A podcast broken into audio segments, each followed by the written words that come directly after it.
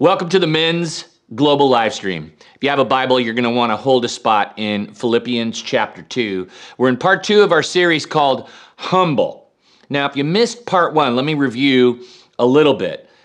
In part 1, we talked about if you're going to get God right, you got to get a couple of things right so that the relationship works. The two foundations for a great, thriving, strong, intimate relationship with God is number one, faith. The Bible says without faith, it's impossible to please God. And then the second thing is humility.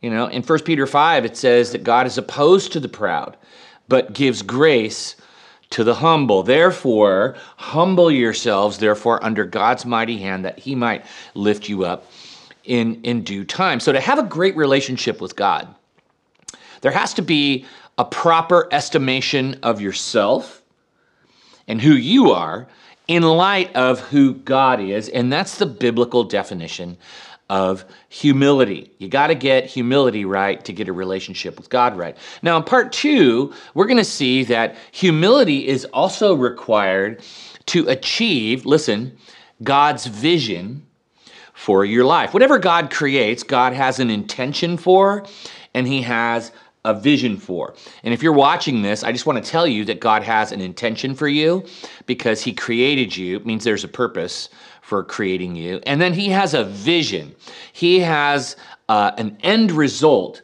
that He's aiming to achieve in you and through you. And to get you thinking in the right direction, I want to go back in, in time to 1992, and I want to talk about Michael Jordan. All right. So, most of you watching this know who Michael Jordan is greatest basketball player of all time, greatest brand, okay, sports brand of all time. And advertisers got that pretty early. So, in 1992, Gatorade, you know, the athletic drink, contracted with Michael Jordan because he was the rising star.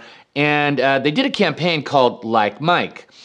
And there was a little jingle that went to it, like Mike, I want to be like Mike. And it showed while they were singing that jingle, boys and girls trying to imitate Michael's moves, like in their driveways and on the playground. They would show Michael on the court doing spin moves, and then they would show kids aspiring basketball players of all ages trying to imitate Michael Jordan. And Gatorade knew something that that is common to all of us where if you are a basketball player, you want to be like the best basketball player. And the foundation of that approach in the campaign is that the greatest of all time, the GOATs, right?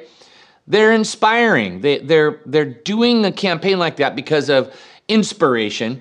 And they know that when a person is inspired and when a figure is inspirational, uh, it creates aspiration, right? To be like that person inside. So I want I want to be like that person and then that leads to imitation.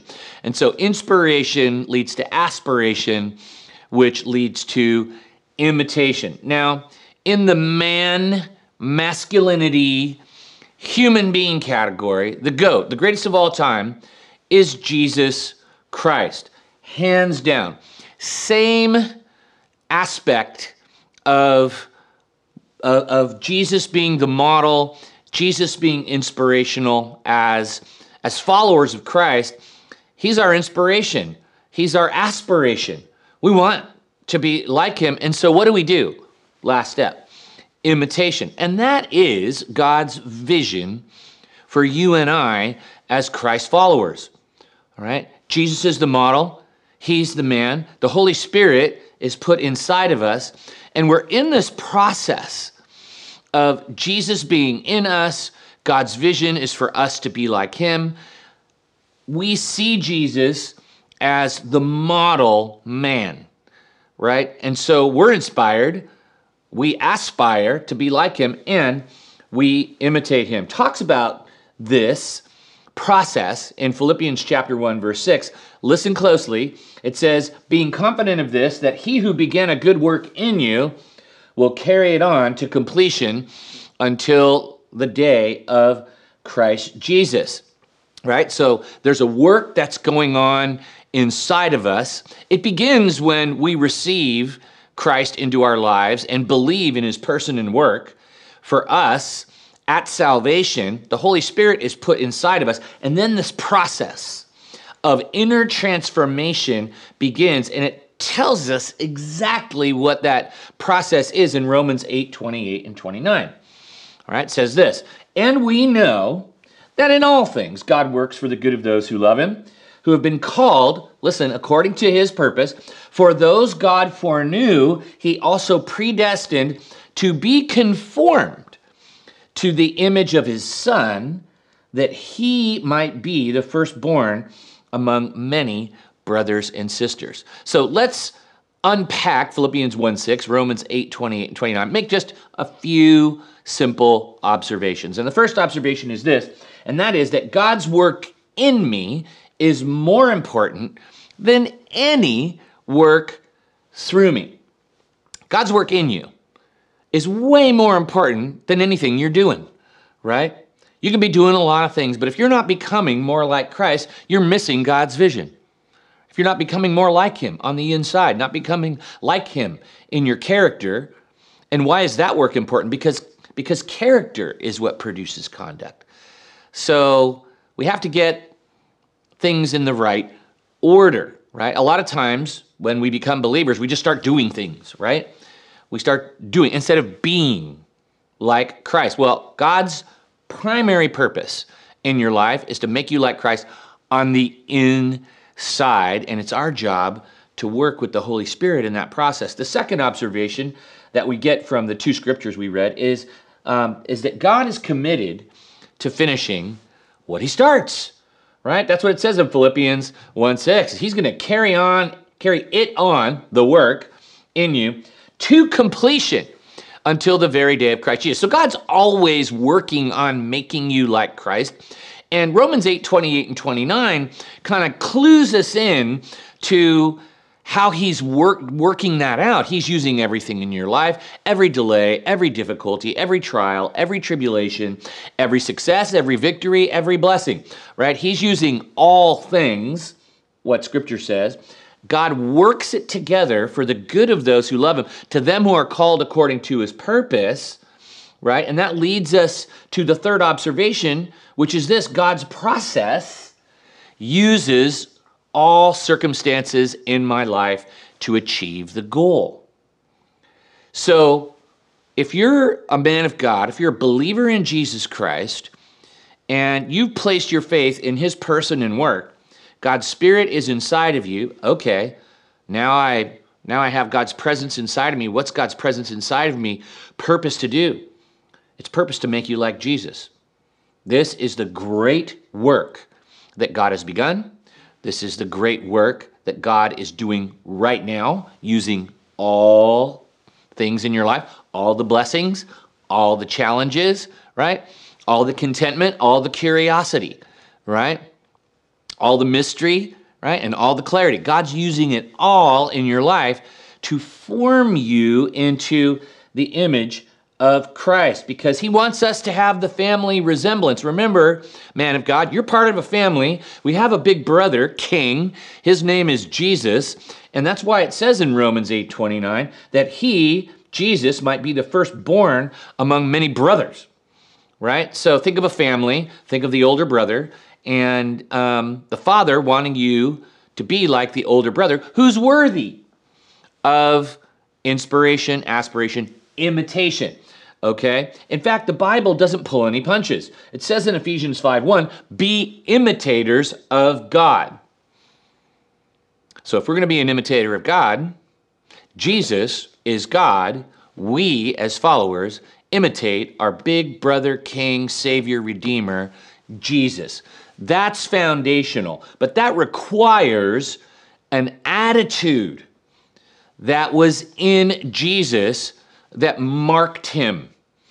And it talks about that attitude in Philippians chapter 2, verses 5 through 11. So just let's set the context King, creator of the universe, savior of mankind, God. Right now, listen to, the, to how the Bible describes how Jesus thought of himself. right? Let's start. Philippians chapter 2, verse 5. Think of yourselves the way Christ Jesus thought of himself. He had equal status with God, but didn't think so much of himself that he had to cling to the advantages of that status no matter what. Not at all. When the time came, he set aside the privileges of deity and took on the status of a slave, becoming human. Having become human, he stayed human. It was an incredibly humbling process. He didn't claim special privileges. Instead, he lived a selfless, obedient life and then died a selfless, obedient death. The worst kind of death at that a crucifixion. Because of that obedience, God lifted him high and honored him far beyond anyone or anything ever, so that all created beings in heaven and on earth, even those long ago dead and buried, will bow in worship before this Jesus Christ and call out in praise that he is the master of all to the glorious honor of God the Father. That is one of the most significant passages about the character of the God man, Jesus, that you will ever read. Philippians 2 5 through 11. So he's royalty, we read at the end of that passage, he's going to be worshiped by everybody, and he knows it. But when he comes to live among men, it's royalty without a crown. And let's make some observations. When you just look at Jesus based on this passage, number one, Jesus exchanged comfort for discomfort. Okay, imagine you're Father, Son, and Holy Spirit. You're in a perfect environment. You're perfectly in relationship. You're in an environment of perfect love, perfect purity. And then a decision is made, Father, Son, and Holy Spirit, to save man, right? Jesus then leaves heaven to leave perfect for imperfect, to leave comfort for the discomfort of a broken, fallen, sinful world, most of the people inhabiting that broken, fallen, sinful world would reject him. Okay? So Jesus exchanged comfort for discomfort. Humility defeats pride. He didn't go, I don't want to do that. Humility. Second, Jesus exchanged flattery for faithfulness. You noticed in the text where it says, um, he didn't think so much of himself that he had to cling to the advantages. Right? So he could show up, big show, big fanfare, big riding across the sky.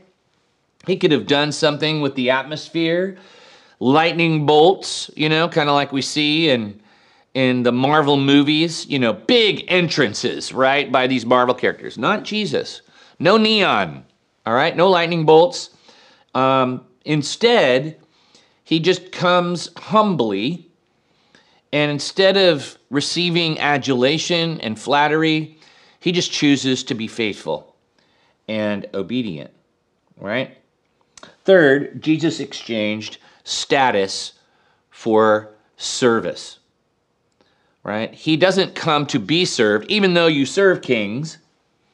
And that's what he said about himself in the Gospel of John. He said, The Son of Man did not come to be served, but to serve and to give his life as a ransom for many. So, in each case, comfort for discomfort, flattery for faithfulness, status for service, humility defeats pride. Core attitude of Jesus. Fourth, Jesus exchanged harshness for graciousness. You know, one of the most amazing lines that Jesus ever says, the most amazing sentence is, is a sentence in prayer when he's, he's being crucified, the worst death ever, the worst torture ever, taking our punishment. And he's being mocked, spit on, the nails are going in, the crowns are getting crushed on his head, his back is hamburger, right? Bleeding from his hands, his feet, his head, his back, everywhere. And he says this Father, forgive them, for they know not what they do. And it's not from a position of weakness. In humility, right? Jesus is gracious to those who are torturing him. Now, all he had to do was like think judgment, retribution, and elimination of those crucifying him, and they're gone. They're atomized, gone. That's all Jesus had to do because Jesus is God.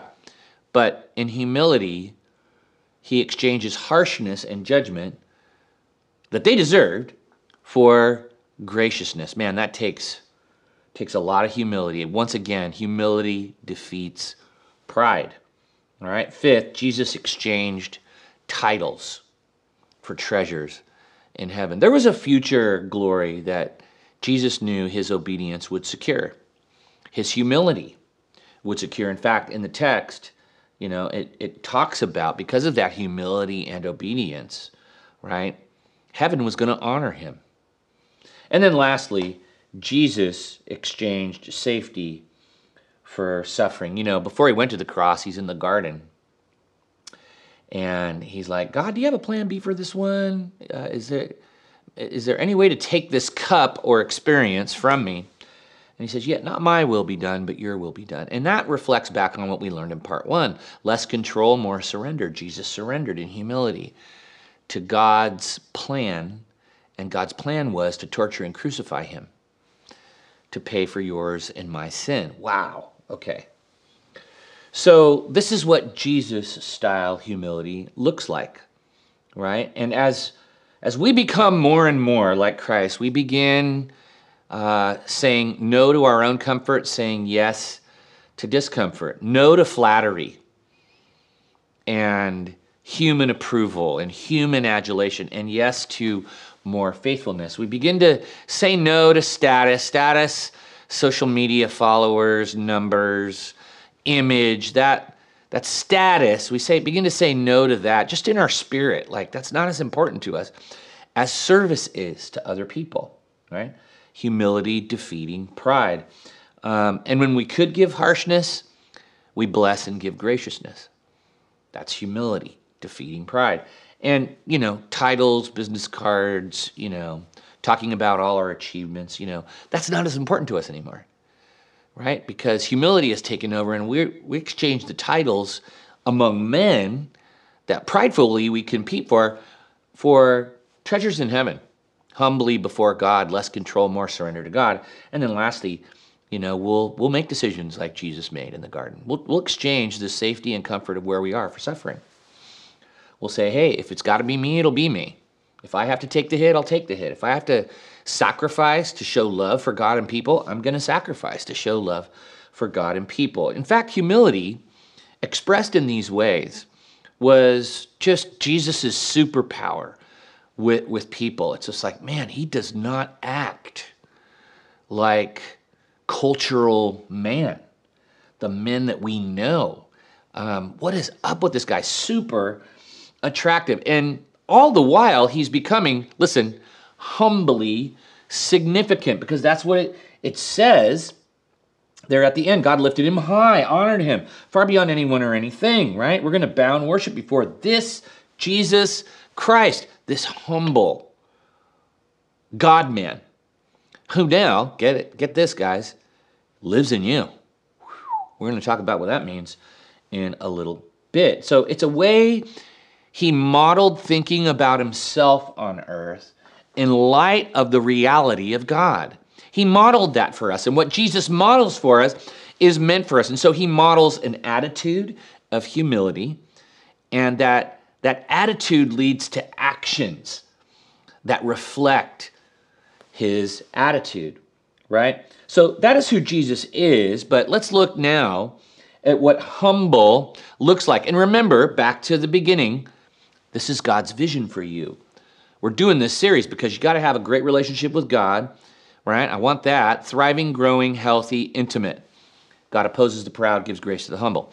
You got to have a humble attitude to be like Jesus. And so we're to talk about that next, where what does humble feel like when we are with people? Because, you know, we can, somebody can ask us, you know, are you humble? And you can make your own self assessment. But you know who really defines and decides if you're humble? It's people. It's what are you like with people. And when in Jesus' presence, people felt super safe and they felt like this is a strong person, secure person. Look at what Jesus says in Matthew 11. He says this Then Jesus said, Come to me, all of you who are weary and carry heavy, heavy burdens, and I'll give you rest. Take my yoke upon you. Let me teach you, because I am humble and gentle at heart, and you will find rest for your souls. For my yoke is easy to bear, and the burden I give you is light. Right? Jesus had, let's just call it a vibe that he threw off. You know, if you're not familiar with that word, it's just it's what what's coming off of you that's sensed not spoken, right? And the vibe that Jesus threw off, especially with the lonely, the marginalized, the burdened, the stressed, the frenzied. Know anybody like that? Maybe you're like that right now because of what's going on in your life.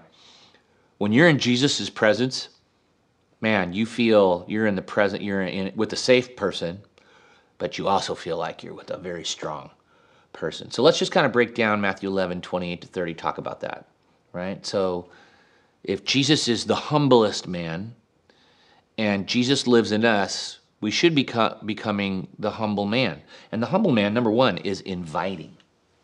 All right, The humble man is inviting, right? Notice Jesus's, you know, invitation to everybody. Hey, come to me.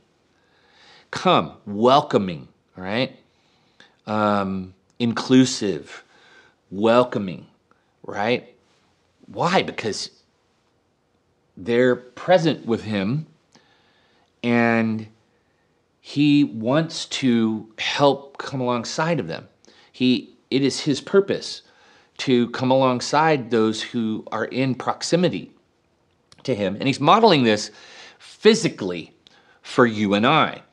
Question, are you an inviting person, just the vibe? Or do you give off you know, the stay away vibe? Is it the, hey, I'm open, doors open vibe, or the Heisman, right? Jesus says, come, all, keyword all. Circle that in your Bible. All who are weary and heavy laden. Can I just say, um, the sociologists tell us through research that 9 out of 10 people are carrying around a burden they'd love to resolve. Think about that. I would say it's 10 out of 10, but I think they have to leave a little room for margin for those who are super good at carrying their own burdens, but I don't know how that works in this world. But anyway, just assume, guys, let's have a working assumption as God's man, and that is this that the people around you have burdens that they would love to feel either lighter or not carry as much or just have lifted out of their lives. And guess what? Jesus is the lifter, right? He's inviting. Um, and that goes to our second point. To lift burdens, the humble man is strong. I, when Jesus says, Come to me, all of you who are weary and heavy laden, it's just like, whoa. How about our attitude toward people? Are we willing, like Jesus, in humility, to just be strong for somebody else in a moment? Isn't it great when someone is strong when you're weak in a moment? Knowing that knowing that everybody around you is carrying something and and you just might be the person to say how's it going no no no really how's it going and listen for the answer and maybe even ask a second question. Do you need anything? Is there anything i can help you with? How can i bless you? You know? And then be ready to carry right? That's that's strong man. You know what this world needs?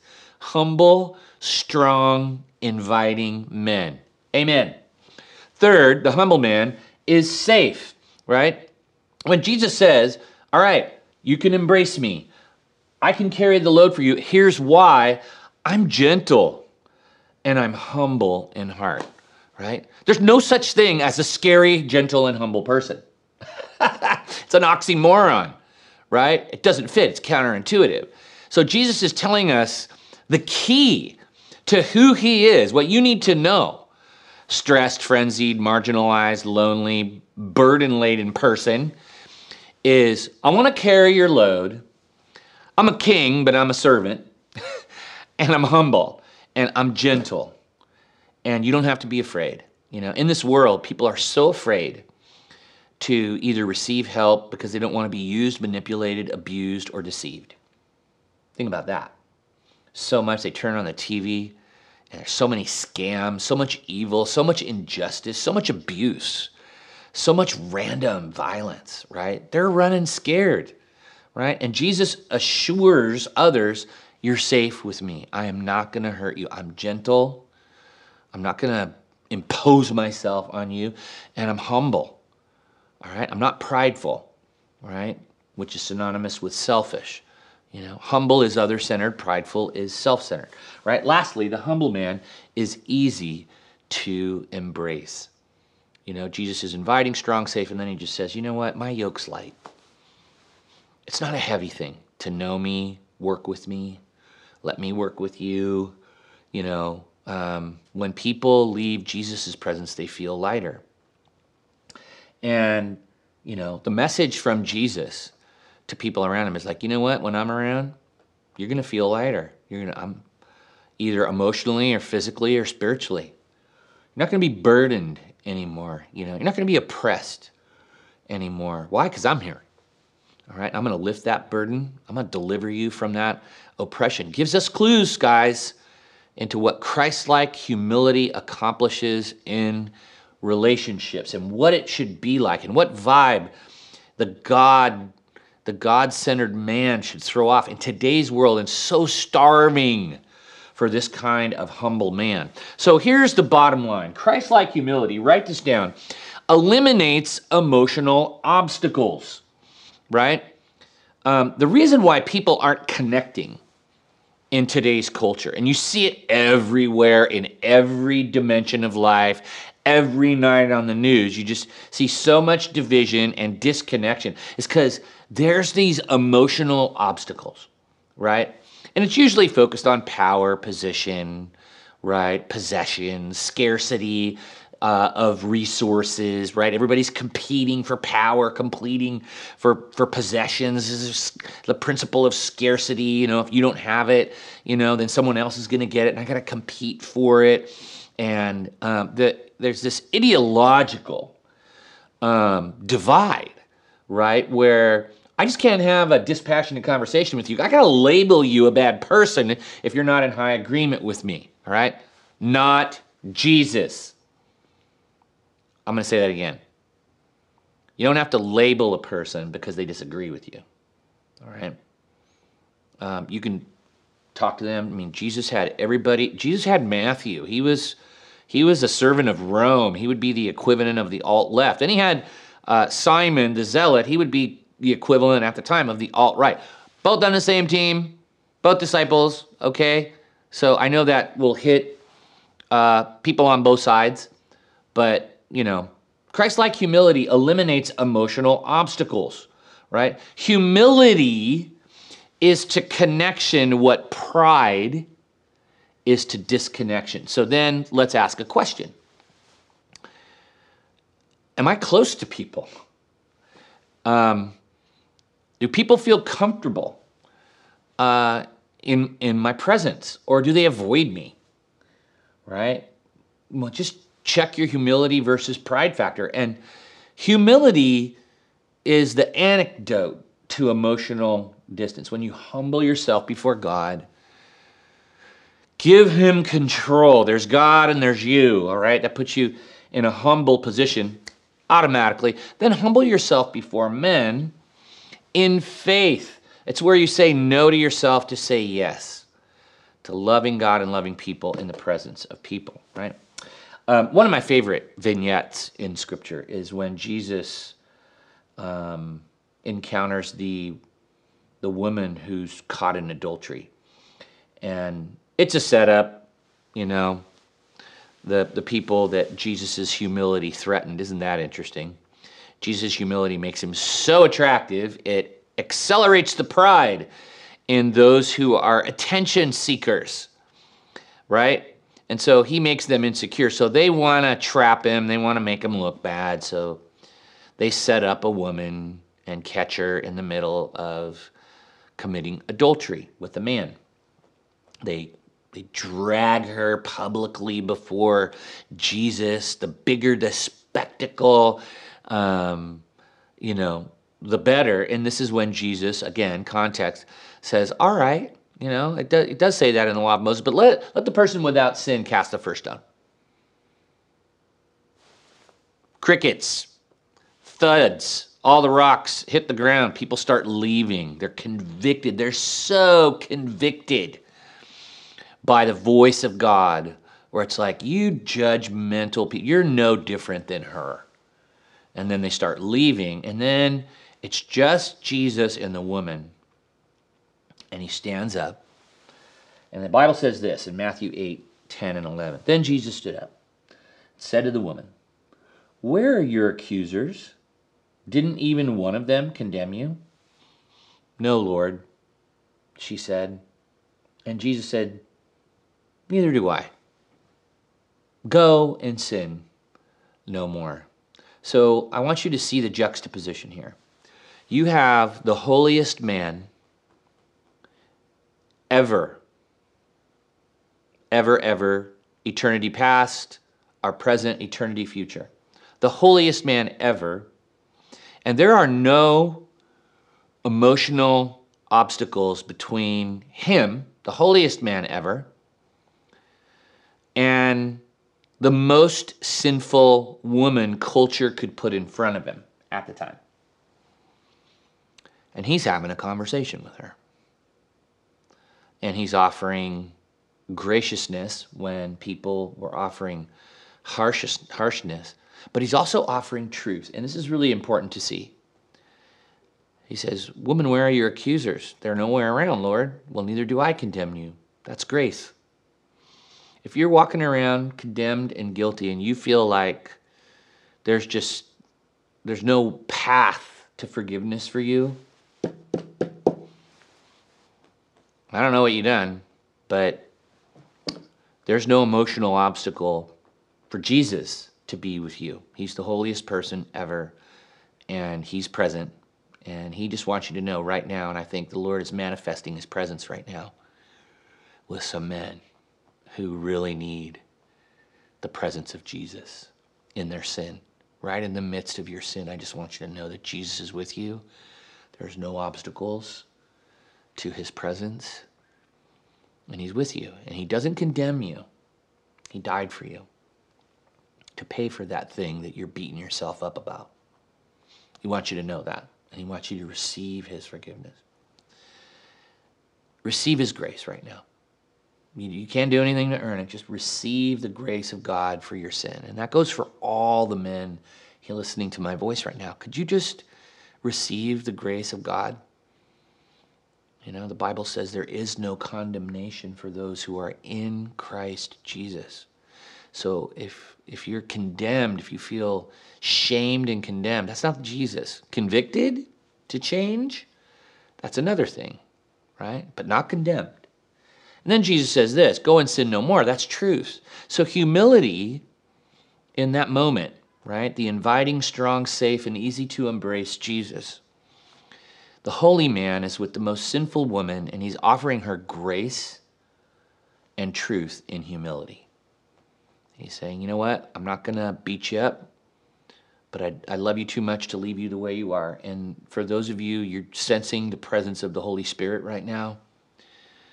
And uh, that's what God is saying to you. You know, I love you too much to leave you the way you are. So I want you to leave your life of sin because I know that it's not good for you. I know that it's going to create harm for you, for, for your relationship with God, your relationship with others. So you have to leave that life and trust me, right? So let's let's review. All right, just receive that, and I'm gonna just God's moving right now. I just sense it. The Holy Spirit is just covering men, and Christ's humility is just eliminating whatever obstacles you put between yourself and Him, and He's crashing those walls down, and He's just with you. He's loving you, and your His grace and truth are coming over you, and He's telling you you're forgiven and telling you who you are and what to do next, right? To repent, right? To to get rid of that sin in your life and to start loving Him and loving people with all your heart, soul, mind, and strength. So let's review. God's vision is that you become like Christ.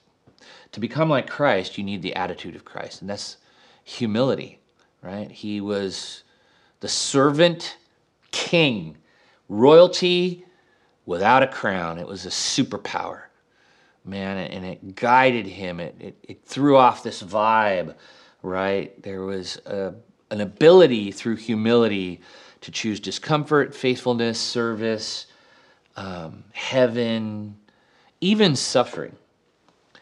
Um, even though he didn't, he was God. Wow.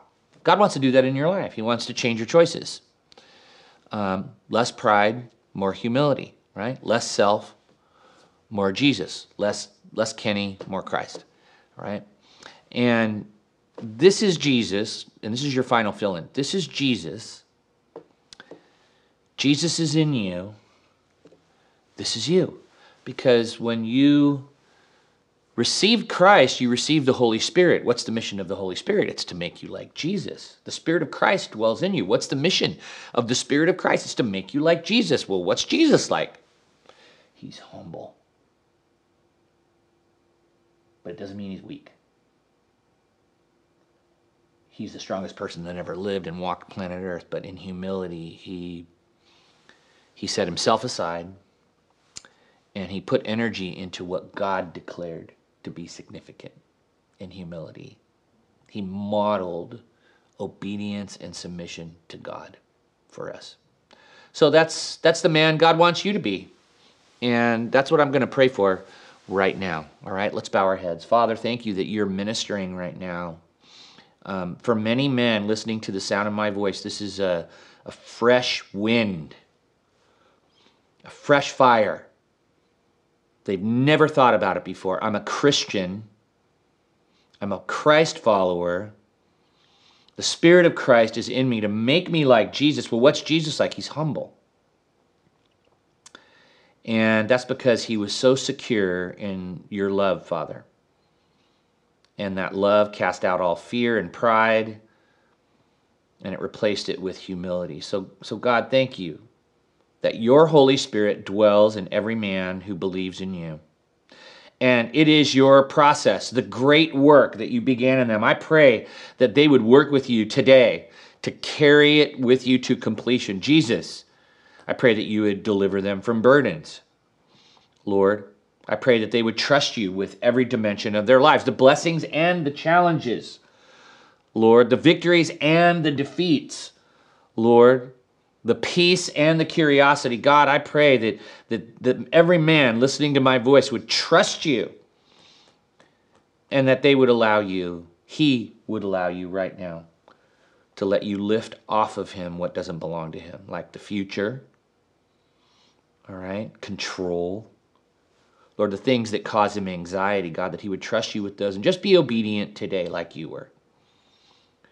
So, Jesus, thank you for being who you are. Thank you that you're our model and mentor for what it means to be a man. So help us be welcoming men, help us be strong men, help us be safe. Let that be the vibe, gentle and humble in heart like you, easy to embrace, especially for those around us who we know that we know are frenzied, lonely, stressed, anxious, Lord, because it's earth, not heaven yet. So help us enter into that space. Holy Spirit, this is Jesus.